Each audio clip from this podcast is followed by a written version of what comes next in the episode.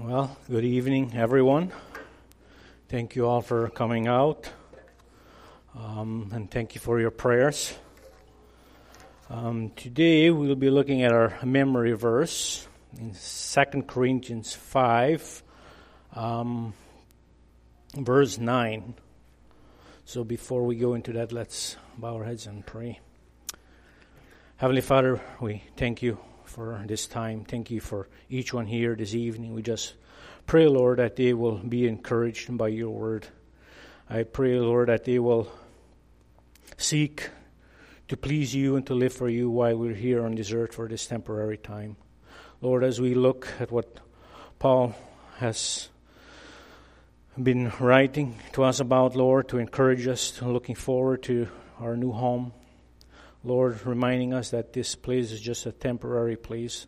Lord, I pray that we would be encouraged and to live in such a way that we realize that this earth is very temporary and that we are only here for a short time, Lord. As your word teaches, it's like a vapor or a wink of an eye, Lord, that, and it's all over. And uh, for those of us who have been here for a bit, Lord, looking back, it doesn't feel very long. And uh, I just uh, pray that we will be reminded that um, our focus should be heaven, word, and that uh, we'll be encouraged to be more like Paul and to live for heavenly things. In Jesus' name, amen.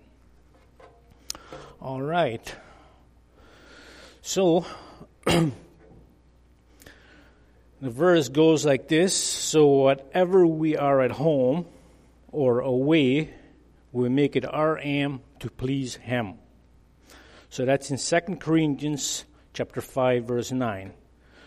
So, three main points that are seen in this verse one is home, the other one is away, and number three is to please Him. so, the main point of this verse is about pleasing our Lord. Paul wants to encourage you to make it your main goal to live life here on earth and at home in heaven to please God.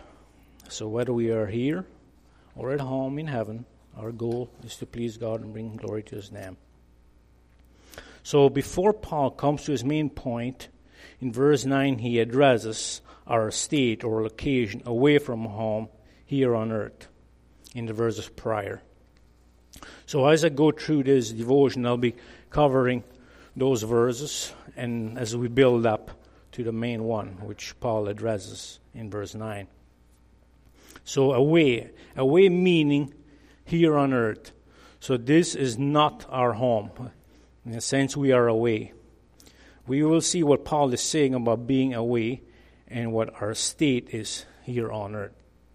So, verse 1 For we know that if the tent, that is our earthly home, is destroyed, we have a building from God, a house not made with hands, eternally in heaven. So, the tent, what Paul is talking about, is a metaphor for our human body. So, why a tent, we ask? The tent is usually something temporary a temporary dwelling place. So our temporary body is what Paul is saying here, where your soul and spirit dwell. So in the in the text, Paul is addressing your tent, your body. Some of you have fairly new bodies.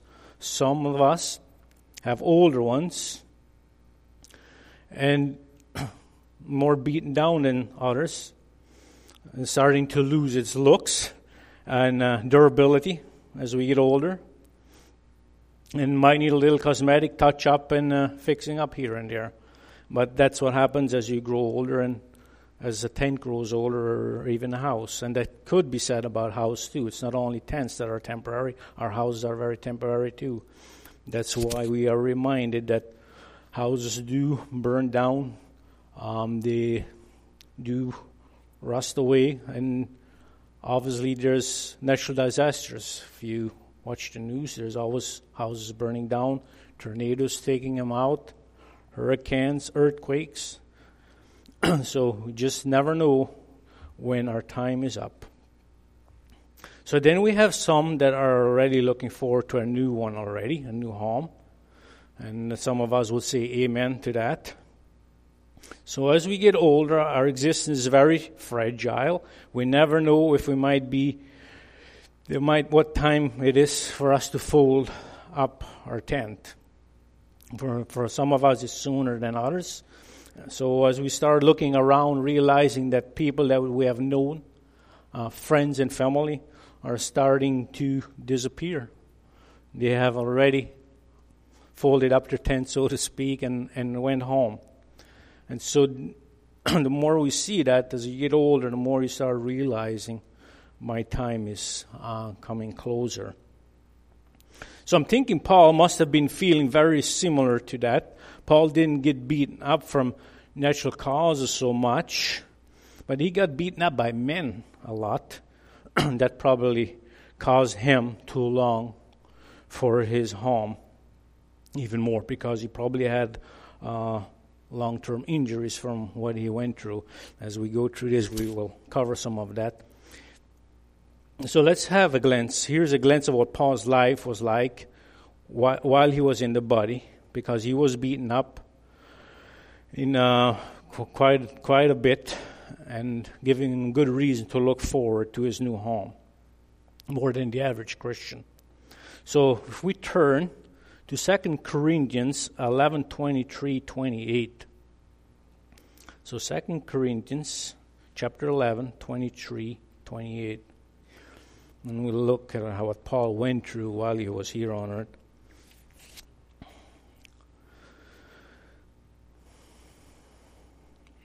Are there servants of Christ? I am the better one. I am talking like a madman with far greater labors, far more imprisonments, with countless beatings, and oft near death. Five times I received at the hands of the Jews forty lashes, less one.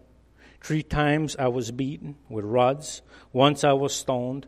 Three times I was shipwrecked, a night and a day, and was adrift at sea. On frequent journeys, in danger from rivers, dangers from robbers, dangers from my own people, dangers from Gentiles, dangers in the city, dangers in wilderness, dangers at sea, dangers from false brothers. In toil and hardship, through many sleepless nights, in hunger and thirst, often without food, in cold and exposure, and I didn't, apart from other things, there is the daily pressure on me and my anxieties over the churches. So Paul wasn't only beaten up and physically and abused physically by multiple things that we have just read, but he was also going through stressful times with the churches, dealing with churches. So just a reminder and encourage you to, to pray for a pastor and to work alongside our pastor and our elders. So always to pray for them. It's it's not an easy task to dealing with a church or even with multiple churches, as uh, eventually churches do branch out, and it takes a lot of behind the scenes work for that. So 1 Corinthians 2 9 also reads, But as it is written, where no eye has seen, nor ear heard, nor heart or man imagined that God has prepared for those who are who love him. So to try to compare it with our limited brain capacity, just a second here. Just want to make sure I got my order in, in right order here. Okay, I think I jumped ahead a little. I'll go back.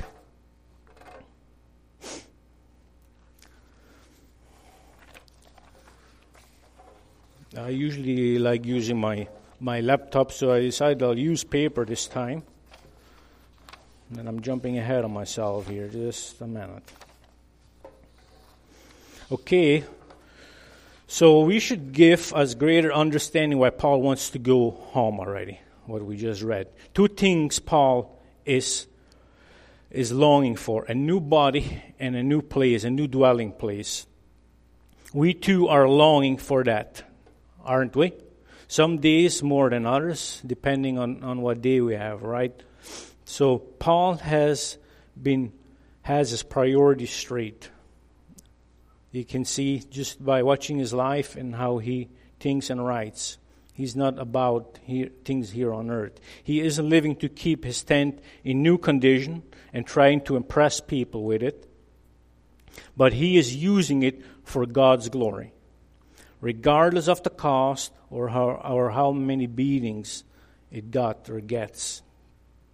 We should still take care of our body, take care of our tent, but that's not what we are here for.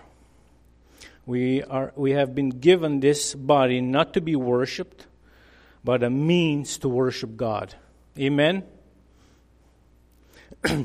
Everybody has been given a different style of type or type of tent.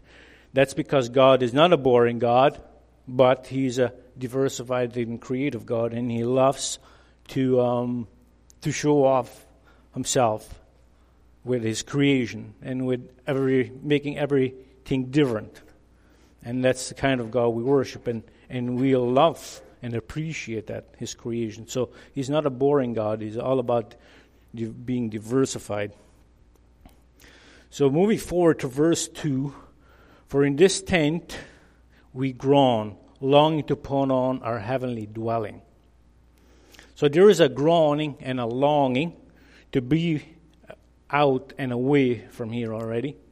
Why? because of the pain and the fall of this sinful world. And it's obviously not getting worse. And as we get older and become more mature as Christians, we find ourselves um, not very um, not very suitable.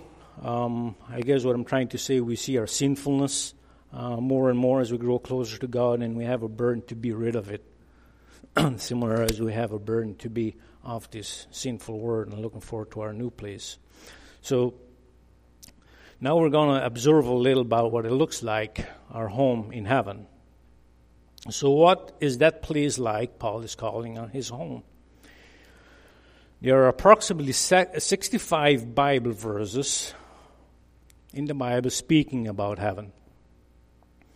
But we will cover only three just to give us a small glimpse of what heaven is like. Obviously, we've heard it many times before, but just as a reminder and a refresher, it's in John 14 1 to 3. Let not your hearts be troubled. Believe in God. Believe also in me. In my Father's home are many rooms. If it were not so, I would have told you that. So I go and prepare a place for you. And if I go and prepare a place for you, I will come again and I will take you to myself, that where I am you may be also. So here we see a condition required to get there. And second, Jesus is preparing you a place for those who meet the requirements, those who believe and trust in Him. So First Corinthians also reads, But as it is written, where no eye has seen, nor ear heard, nor heart or man imagined what God has prepared for those who love Him. So, to try and comprehend what heaven looks like is obviously very difficult with our limited minds, with our capacity, because it is obviously somewhat out of reach for us to understand, and that's what that verse is obviously saying. but here's a verse that will give us understanding to the point that we can understand. So in Revelation 21 4 reads, He will wipe away every tear from your eyes, and that shall be no more, neither shall there be no mourning, nor crying, nor pain anymore, for the former things have passed away. So those are all glorious things we can look forward to. And again, the Bible is full of verses. If you want, you can go read them and to be encouraged by them what our new home will look like. So, moving on, what makes Paul so confident that he is going to heaven, to a new and better place? A lot of people are scared to die. Reason being they don't know what's waiting for them, what's coming next. What is on the other side? It's a big question many people have that don't know God. So we are confident and we are be given a new and glorious body and a new great home. A Christian can say that, those who have been born again. So, verse 3 reads in Corinthians here If indeed by putting it on we may not be found naked. What are we putting on? We need to have righteousness before God. So we can't be found naked when we face God. So the big question is are we all ready and dressed for that day? Again, it could happen tonight, tomorrow, and our souls could be asked for. Are we ready? Are we dressed? Are we prepared? So nobody knows the day or the hour when we will be called to our new home. For those that are dressed in righteousness have much look forward to. To those that are found naked, they will be very disappointed. So, what about Paul? How much is he taking back with him when he does go back there, or when he does go home? I mean, what was he living for? What are you taking with you when this short life is over?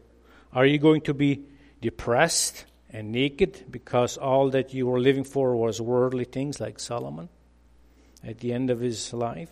Or will you be excited like Paul was to be at home with the Lord in a new body, a new home, with something to bring and lay at Jesus' feet? Are you a healthy Christian, a child of God, getting to know your lo- getting to know your Lord and Savior, and serving Him, as you've been asked and called to do so? If so, your desire will be to be with Him, and it will increase. It's similar to marriage. Before you are married, as you get to know your spouse, you desire your desire increases to be together. As you grow in love with each other, this is what you see with Paul. The more he gets to know his Lord, the more he serves him, the more he wants to see him already and to be with him already. With Paul, it was easy to see what he was living for and what he was looking forward to. it is the same for us. if we live for God, what kind of impression do we live, leave people with? Are, are you earthly minded or heavenly minded, like Paul was? Do they see in you something different that actually isn't content with this place down here on earth? That it actually has something to look forward to? That isn't um, changed by feelings or how things go here on earth? Are we a people that are always joyful and excited because we have something so much greater and so much better to look forward to? So, verse 4 reads, for while we are still in this tent, we groan, being pardoned, not that we would be unclothed, but that we would be further clothed, so that what is mortal may be swallowed up by life. So Paul's, so Paul's burden and groaning, not because he's naked and unclothed, no, he is looking forward to being clothed even more by something else is but something else is bogging him out, bogging him down. So that is sin, sin in our lives, and sin all around us, all to be removed when we get to our new home. oh, excuse me. It's hard and not easy to live in this mortal body and sin all around us. But keep in mind, the best is yet to come. Hang in there if you're going through hard times and you know this all is this mortal body and this sin and pain we are surrounded about, about will be short lived and will be swallowed up soon. Amen to that. So, verse 5 reads He who has prepared us for this very thing in God, who has given us the spirit of guarantee. So, here's a guarantee that you're going to go to heaven and be ready to meet Christ. First of all, there's a verse that says, My spirit will witness to your spirit that you are mine. So there is a knowing, there is an assurance there. So who has prepared us? God did. What is our guarantee we will be ready to face God when this life is over?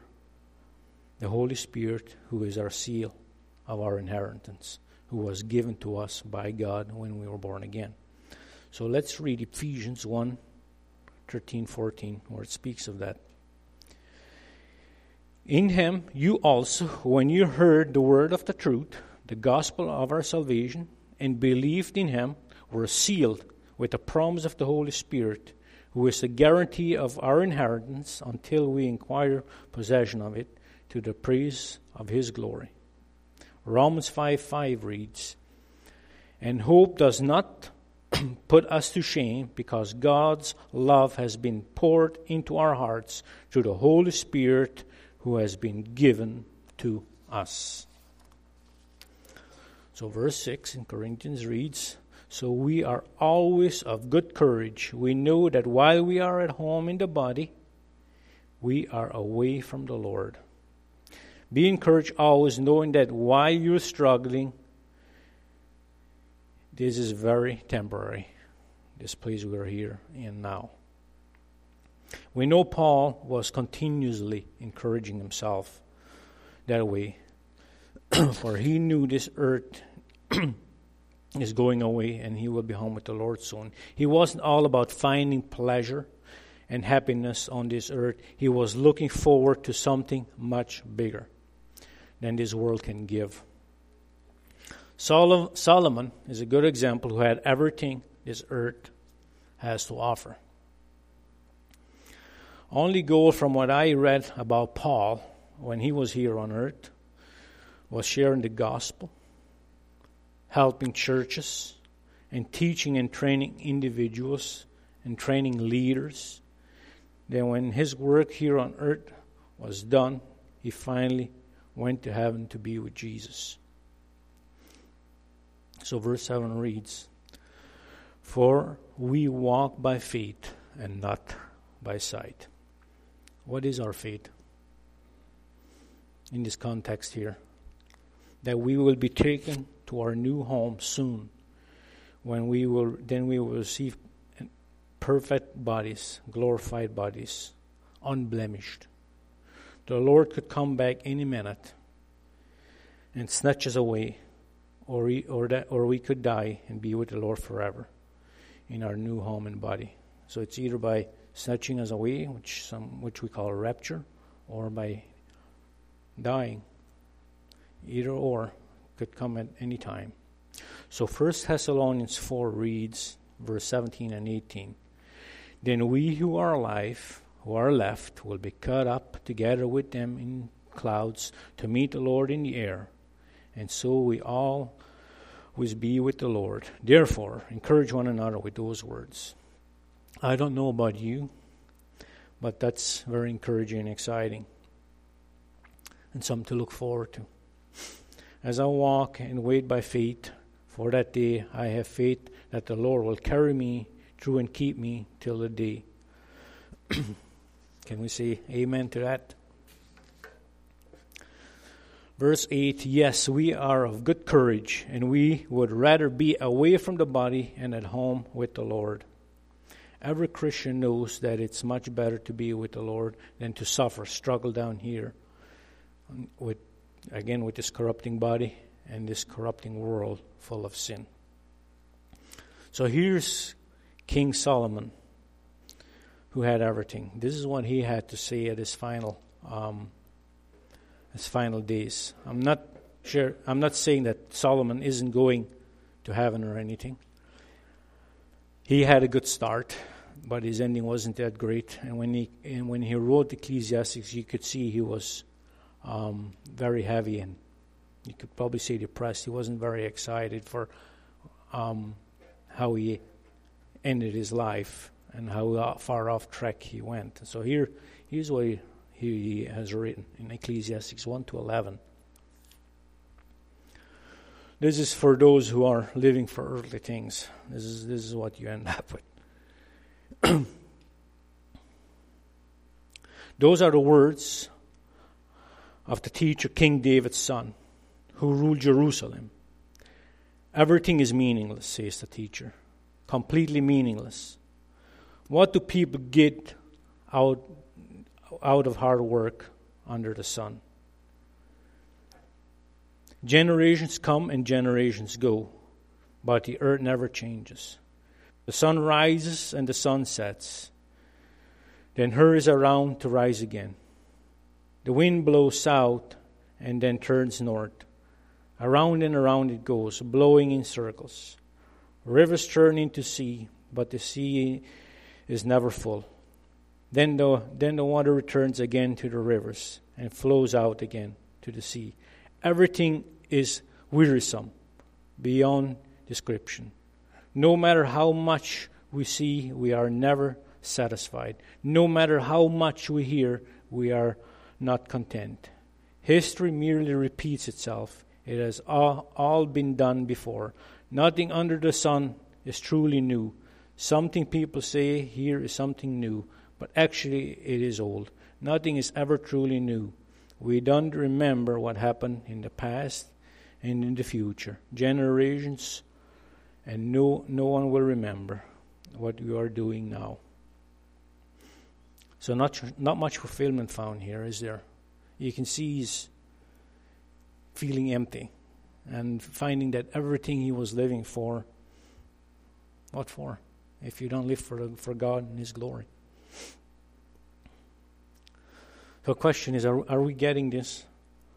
Living and chasing after fame or fortune will come out empty. Even if you become famous and have a room full of rewards, it'll all be forgotten and go up in smoke one day. How often have we heard testimonies of people who had everything wealth, prosperity, and fame, and once and, and weren't content until they found Jesus. so, in closing,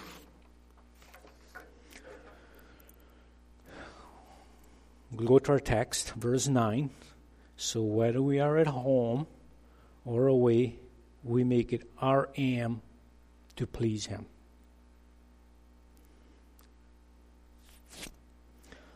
Question is, how are we doing? Will your Father in heaven say to you when you arrive at the door of the judgment seat of Christ, when He says, What will He say to you? Well, will He say, Well done, good and faithful servant? Come in and share my joy with me. Here is here's a command how we need to live in this very temporary tent if we want to be pleasing to our Father in heaven, as Paul has encouraged us to do so. So I want to go over just four verses. There, I found them to be very encouraging, very helpful. I would encourage you to turn there and maybe highlight them because they're good reminders, continuous reminders. If you want to please God. Some of us are seeking for what our calling might be or what the Lord wants for me, but here's some clear scriptures what the Lord wants from every believer, his chosen people. So first, pre, first Peter 2